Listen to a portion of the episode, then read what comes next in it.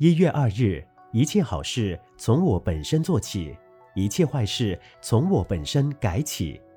在人生的过程里，每个人都要有一些自我激励，所以一个人要规定自己：一、每天说一些欢喜的话，激励自己不要悲伤；二、每天做一些利人的事，激励自己融入群众；三、每天读一些益智的书，激励自己增长智慧；四、每天审视圣者的慈相，激励自己增加内心的善美。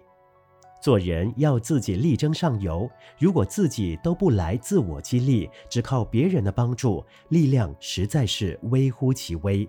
所以，一个人每天在激励自己的时候，可以掘今是而昨非，可以效法圣贤而见贤思齐，可以立志奋发向上，可以发愿不达目的誓不休，可以读名人传记与古人为友。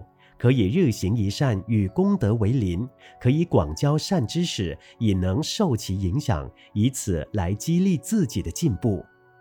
人生的旅途就像马拉松赛跑，一路上虽然有人为我们喝彩、鼓掌、加油，但这些都只是助缘。